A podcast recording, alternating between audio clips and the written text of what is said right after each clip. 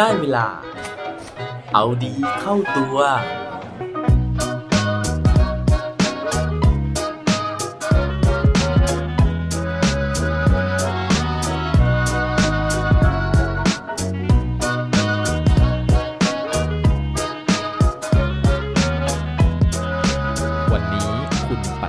อะไรไปบ้างหรือยังครับสวัสดีครับพบกับผมชัชวาลแสงปรีดีกรและรายการเอาดีเข้าตัวรายการที่จะคอยมาหมั่นเติมวิตามินดีดีด้วยเรื่องราวแล้วก็แรงบันดาลใจเพื่อเพิ่มพลังแล้วก็ภูมิต้านทานในการใช้ชีวิตให้กับพวกเราในทุกๆวัน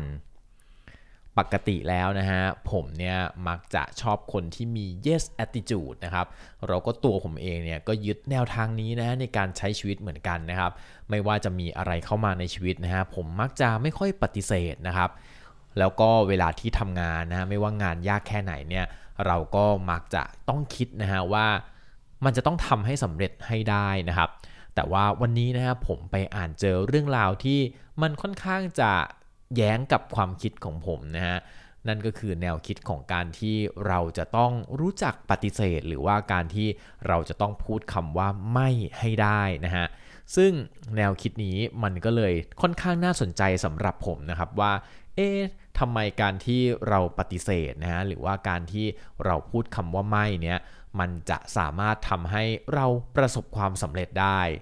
ซึ่งเขาไม่ได้พูดเฉยๆนะฮะแต่ว่าในบทความที่ผมไปอ่านเจอมาเนี่ยเขายกเคสของคนที่ประสบความสำเร็จระดับโลกมาด้วยแนวคิดนี้นะฮะจะมีที่มาที่ไปยังไงแล้วก็ใครนะฮะคือคนที่ประสบความสำเร็จคนนั้นไปฟังพร้อมกันได้เลยครับโดยที่เรื่องราวที่ผมได้ไปอ่านเจอมาในวันนี้นะฮะมาจากเพจที่ชื่อว่า The Briefcase นะครับ B R I E F C A S E นะฮะเขาได้เล่าถึงเทคนิคสามปฏิเสธที่ทำให้ชีวิตประสบความสำเร็จของผู้ชายที่ชื่อว่า Warren Buffett นะครับโดยที่ Warren Buffett นะฮะเป็นนักลงทุนที่ประสบความสำเร็จมากมายในระดับโลกเลยนะฮะแล้วก็ติดโผรายชื่อคนที่รวยที่สุดในโลกด้วยนะครับซึ่งเรื่องราวของการปฏิเสธให้เป็นของ Warren Buffett นะฮะเขาบอกนะฮะว่ามันมีอยู่สามหลักการด้วยกันหลักการแรกนะฮะเขาบอกว่า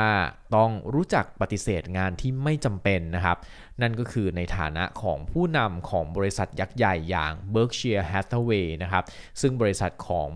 Warren Buffett เนี่ยมีมูลค่ามากกว่ายี่สิบล้านบาทแต่ว่า Warren Buffett เนี่ยมักจะชอบปฏิเสธการไปพบสื่อนะครับหรือว่าการพูดคุยกับนักวิเคราะห์หรือว่าการไปออกอีเวนต์ต่างๆที่เขามองว่าไม่จำเป็นแล้วก็เป็นการออกนอกหน้านอกตาเกินไปสาเหตุที่เป็นแบบนี้นะฮะนั่นก็เนื่องมาจากว่าเขามองว่าการจัดลำดับงานหรือว่าสิ่งที่เขาจะต้องทำเนี่ยเป็นเรื่องที่มีความสำคัญนะครับแล้วก็สิ่งที่เขาต้องการให้ความสำคัญมากที่สุดก็คือการทำในสิ่งที่ทำให้บริษัทของเขาเติบโตซึ่งบัฟเฟตต์เองนะฮะเขาบอกนะฮะแล้วเขาก็เชื่อนะครับว่าการทำสิ่งที่สำคัญที่สุดเพียงไม่กี่อย่างนั้นนะครับจะสามารถสร้างผลงานได้มากกว่าการทำสิ่งเล็กๆน้อยๆหลายๆอย่างแต่ว่ากลับไม่ได้สร้างผลงานอะไรเลยดังนั้นเขาก็เลยให้ความสำคัญกับการเลือกทำกิจกรรมเป็นอย่างมากเช่นการเขียนอีเมลการไปตามนัดเพื่อพบปะพูดคุยการอ่านหนังสือให้ได้วันละห้าร้อยหน้าการอ่านข่าวแล้วก็การอ่านงบการเงินของบริษัทที่เขาสนใจให้ละเอียดทุกๆวันสิ่งนี้เป็นสิ่งที่เขาให้ความสนใจมากกว่าการออกไปพบสื่อนะฮะการไปให้สัมภาษณ์เพราะมันไม่ได้สร้างความสำเร็จหรือการเติบโตให้กับบริษัทของเขาเลยอย่างที่สองนะฮะเขาบอกว่าต้องรู้จักปฏิเสธที่จะร่วมงานกับคนที่เราไม่เชื่อใจเพราะว่าบัฟเฟตต์เองนะฮะเขาเลือกที่จะทำงานกับคนที่เขามองเห็นว่าจะอยู่กับเขาไปอีกหลายสิบปีเท่านั้นทำให้คนที่เขาเลือกมาเนี่ยต้องเป็นคนที่เขามีความไว้ใจเป็นอย่างมากเพราะแม้แต่การเลือกซื้อบริษัทบริษัทหนึ่งนะฮะเขายังเคยปฏิเสธการเข้าซื้อบริษัทที่มีงบการเงินดีมากนะฮะแต่ว่า ซี อี โอ ของบริษัทนั้นเนี่ยเป็นคนที่เขาไม่ไว้ใจเขาก็จะเลือกที่จะไม่ทำสัญญาหรือว่าไม่ซื้อบริษัทนั้นๆ นะครับอย่างที่สามนะฮะก็คือเรื่องของการรู้จัก ปฏิเสธในสิ่งที่ทำให้อะไรๆเนี่ยมันยากขึ้นนั่นก็คือเขามองหาวิธีการที่มันค่อนข้างจะง่ายนะฮะแล้วก็พยายามลดความวุ่นวายซับซ้อนของสิ่งที่เราจะต้องทำอย่างตัวอย่างอย่างหนึ่งนะฮะก็คือบริษัทของเขาเองนะฮะซึ่งถึงแม้ว่าจะมีมูลค่าบริษัทมากมายอย่างที่เล่าไปนะครับแล้วก็มีพอร์ตนะฮะบริษัทที่อยู่ในเครือที่เขาไปซื้อธุรกิจต่างๆมามากมายเนี่ยเต็มไปหมดเลยนะฮะแต่บริษัทของเขาเนี่ยมีพนักงานเพียงแค่สามสิบคนเท่านั้นเองนะครับซึ่งเหตุผลหนึ่งที่บัฟเฟตต์นะครับมีพนักงานจำนวนเท่านี้เนี่ยเพราะว่าเขาบอกนะฮะว่าบริษัทของเขาเนี่ยเน้นไปลงทุนในบริษัทอื่นๆนะครับจึงทำให้ไม่จำเป็นนะครับแล้วก็ไม่ต้องการพนักงานจำนวนมากมายในบริษัทตัวเองส่วนเหตุผลอีกข้อหนึ่งนะฮะนั่นก็คือเขาต้องการลดลำดับชั้นในการทำงานนะครับก็คือลดพวก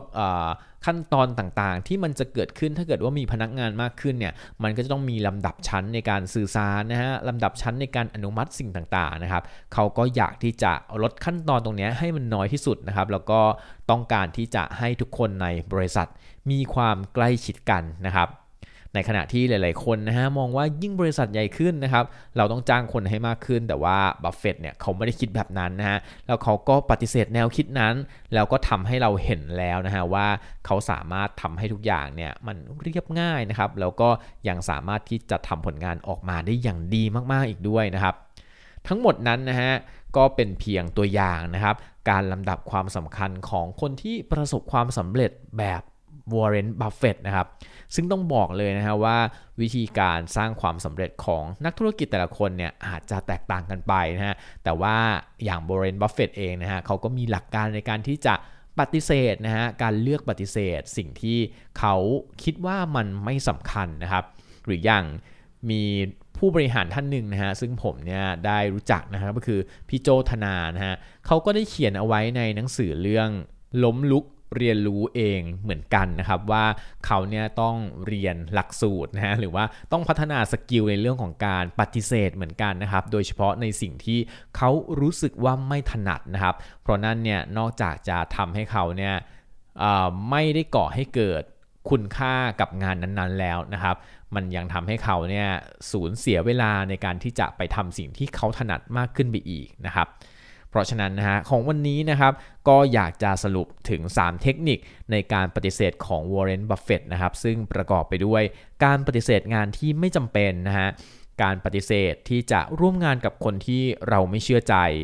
การปฏิเสธในสิ่งที่ทำให้อะไรๆมันยากขึ้นแล้วก็แถมข้อหนึ่งนะฮะจากพี่โจธนาก็คือการที่เราต้องรู้จักปฏิเสธสิ่งที่เราทำได้ไม่ดีหรือทำแล้วไม่ถนัดนะครับซึ่งพอฟังถึงตรงนี้นะฮะผมก็เข้าใจมากขึ้นนะครับว่าการรู้จักปฏิเสธนะฮะมันไม่ได้หมายความว่าเราจะไม่ได้มี yes attitude หรือว่าความคิดที่รู้สึกว่าทุกอย่างเนี่ยจะต้องเป็นไปได้นะฮะเรายังมีความคิดแบบนั้นได้อยู่นะฮะแต่ว่าการเลือกปฏิเสธเนี่ยมันยิ่งมาเสริมนะฮะให้สิ่งที่เราเนี่ยจะต้องคิดว่ามันจะต้องสำเร็จเนี่ยมันจะสำเร็จได้ง่ายขึ้นเพราะว่าเราตัดสิ่งที่มันจะมารบกวนนะฮะหรือว่าสิ่งที่มันไม่ได้มีความจำเป็นหรือไม่ได้มีความสำคัญต่อเป้าหมายของเราเนี่ยให้มันออกไปนะครับซึ่งนั้นเนี่ยก็จะทำให้เราเนี่ยมีโฟกัสกับสิ่งที่เราต้องการจะทำมากขึ้นแล้วเราอาจจะประสบความสำเร็จมากขึ้นด้วยก็ได้หวังว่าเรื่องราวในวันนี้นะฮะจะทำให้ทุกคนเนี่ยสามารถที่จะปฏิเสธนะฮะหรือว่าพูดคำว่าไม่ให้กับเรื่องที่เราไม่ได้ให้ความสำคัญได้ด้วยความมั่นใจมากขึ้นนะครับและปิดท้ายวันนี้ด้วยโค้ดดีโค้ดโดนเขาบอกไว้ว่า There is no point in doing something if you are not going to do it rightมันไม่มีประโยชน์เลยที่เราจะไปเสียเวลาทำบางสิ่งบางอย่างที่เราไม่ได้ตั้งใจ